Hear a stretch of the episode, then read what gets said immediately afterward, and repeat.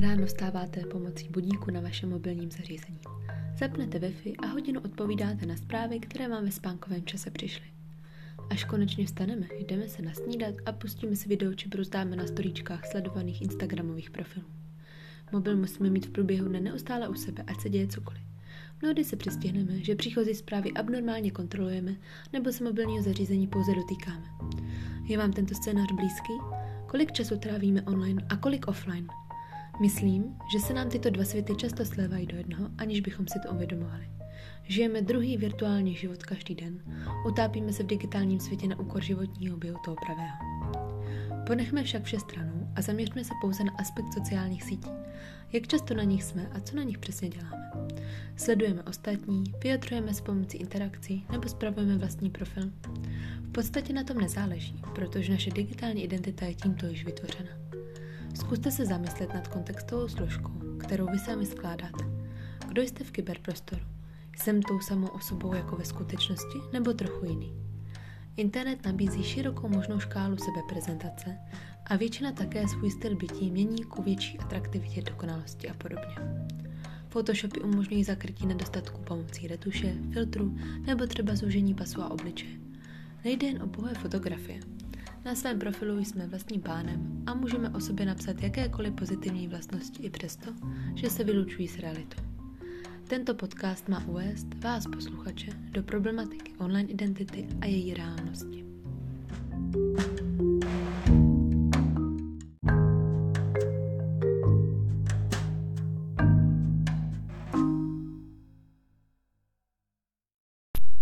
Identita stělesňuje mnohost, tak jako v osobním životě jsem něčí dcerou, kamarádkou či přítelkyní, ve virtuálním světě určen pro každou roli speciální výklenek.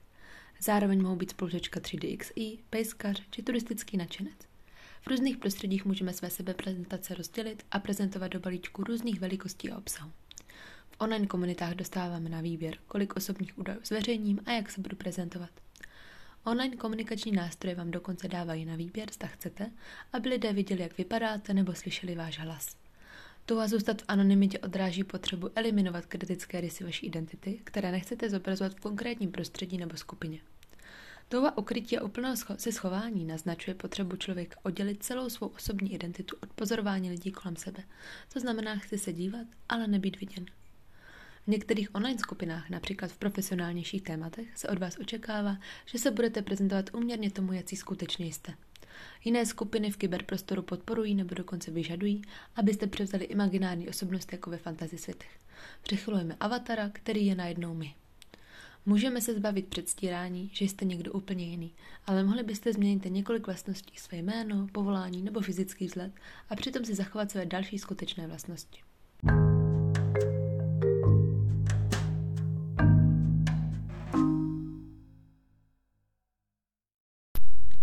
Pokud zapředeme do filozofických aspektů, můžeme se bavit i o tom, kdo je pravé já.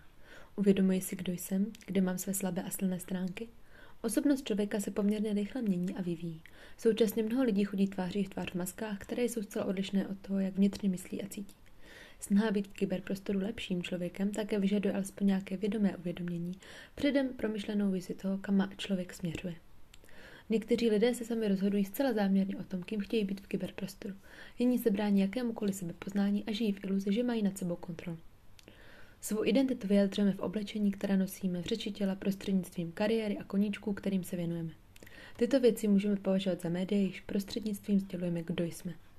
Podobně v kyberprostoru si lidé vybírají konkrétní komunikační kanál, aby se vyjádřili.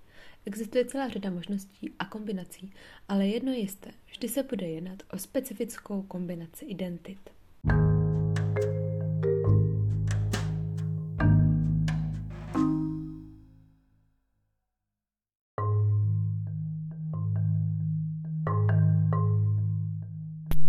Na závěr tohoto podcastu je důležité říci, že vztah online identity a online komunity je klíčový bez ohledu na anonymní či jmené typy interakce online prostředí existuje ještě více nástrojů na řízení svého obrazu než ve fyzickém světě. Proto by měl být pobyt v kyberprostoru spojený se systematickou zprávou všech svých online profilů, vytvářejících chtěný obraz svého majitele.